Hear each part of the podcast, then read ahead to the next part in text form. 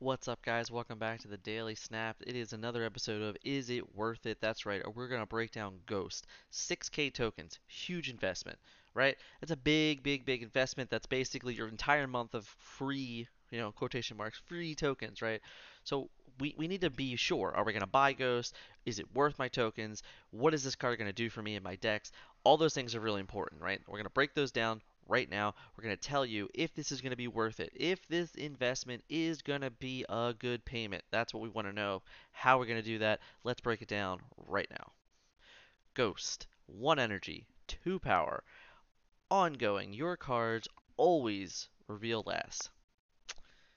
Their on reveal abilities happen last. In little quotation marks. I wanted to be a little bit specific there. I can agree with the uh, the you know the parentheses you know I, as a card designer i totally understand when that's required on cards. So what does that mean right? Well what it means is simple. Think of it as i can never have priority. That's important for certain aspects in certain cards uh, like shang-chi like enchantress um,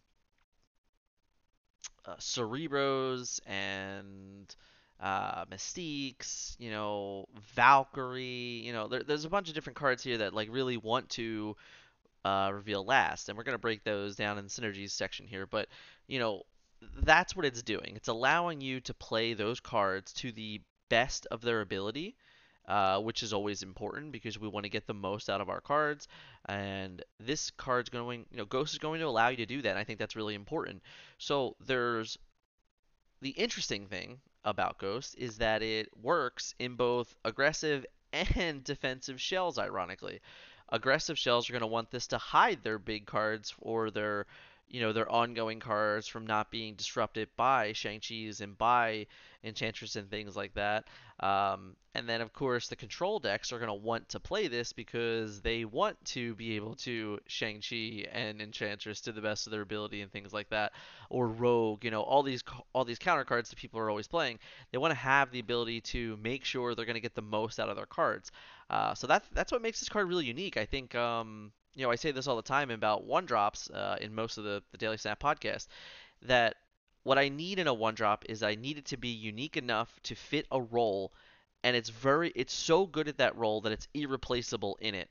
And I think Ghost checks all those boxes. I think Ghost is going to be one of those cards that you could slot into a ton of different decks, and you're going to feel good about the outcome you know, yes, not every deck wants to reveal last, right? Like, you know, most of the time, Aero decks, if they can help it, they like to reveal first because they want to move cards into another lanes where they're not affected or, you know, mess with broods, mess with, you know, juggernauts and things like that. You know, so they have, that might be a particular deck that doesn't necessarily want a ghost.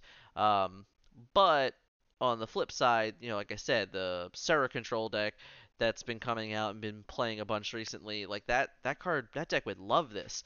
The Darkhawk decks would love this. Shuri decks would love this. If you know if you can play this on turn one and not worry about your you know uh, your Taskmaster and She-Hulk being uh, Shang-Chi'd, huge, like absolutely massive. Like it's just it's almost a free win at that point because if your opponent can't interact with Ghost to start, that means they can't interact with your cards at the end. They're in a lot of trouble. So uh, Ghost is going to see, I think, a ton of play, which I really like about that. So let's take a look at the synergies page. Shout out to Snapzone again, of course. Marvel Snapzone guys, it's wonderful place. They have incredible data. They put out this phenomenal website. They make my videos so much easier. Shout out to you guys as always.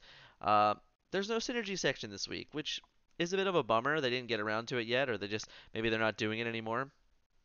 But luckily for us, Den here put a bunch of decks that we can kind of very simply see where this goes. Uh, you, you can see it here. You know, you have Hazmat. Hazmat's another really good card for Ghost because, generally speaking, sometimes you accidentally end up ahead uh, when you really don't want to.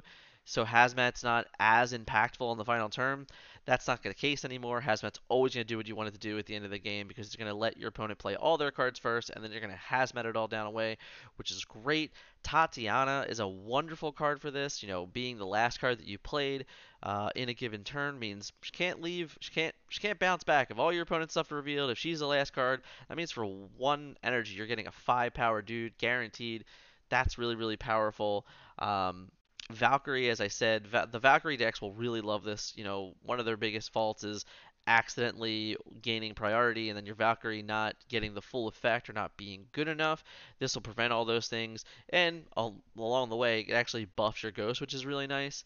Um, the Darkhawk decks, as I mentioned before, you know, Darkhawk, any any of the big, you know, the Darkhawk decks, the Shuri decks, all of those decks are going to very much enjoy Ghost because it it's just allowing you to safety net your big characters, your characters, so they won't be Shang-Chi, so they won't be Enchantress. You're like, nope, you can't get my Dinobot, no, or you can't get my Devil Dino, nope, you can't get my uh, my Darkhawk or my Mystique, you know, like things like that. Like I think that's really powerful. Same thing with uh, you know, your Cerebro decks. Like, nope, my Cerebro Mystique are to come out at the end of the game. You can't be Enchantress, can't be messed with, can't be rogued, things like that. I think they're they're all really really important features to you know really selling Ghost and you know, creating a moment for like all those types of decks that are gonna want Ghost are gonna they're gonna that's gonna replace Iceman finally. You're not gonna see Iceman in every single deck. You might not see Agent 13 in a ton of decks. Like this is a type of card that in those decks, this is better than both of those cards on average,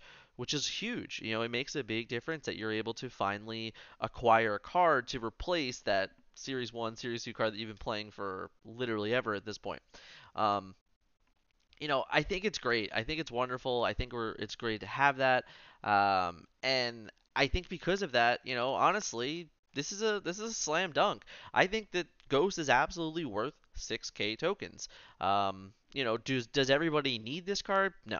Does everybody want this card? I mean, probably in the end, you know, its closest similarity is to Sauron, you know, who came out last season, who was really good in the ongoing stuff and he created a he created a position for himself in within those decks where it's not a requirement to have it, you know, but it like you can play those decks without Sauron, but it's absolutely better with him. It just makes all of your other cards just so free and better, which is what I really enjoy about the card.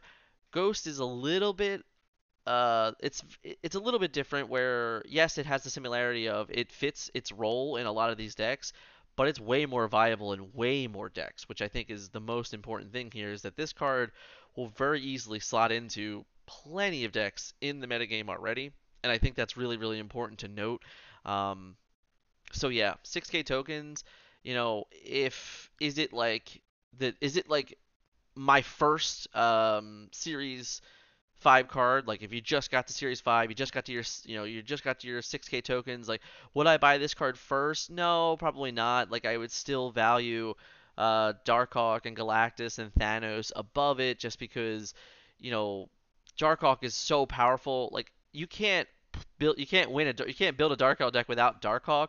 You know you can put a ghost in kind of anything, which might be what you want to do, which is fine.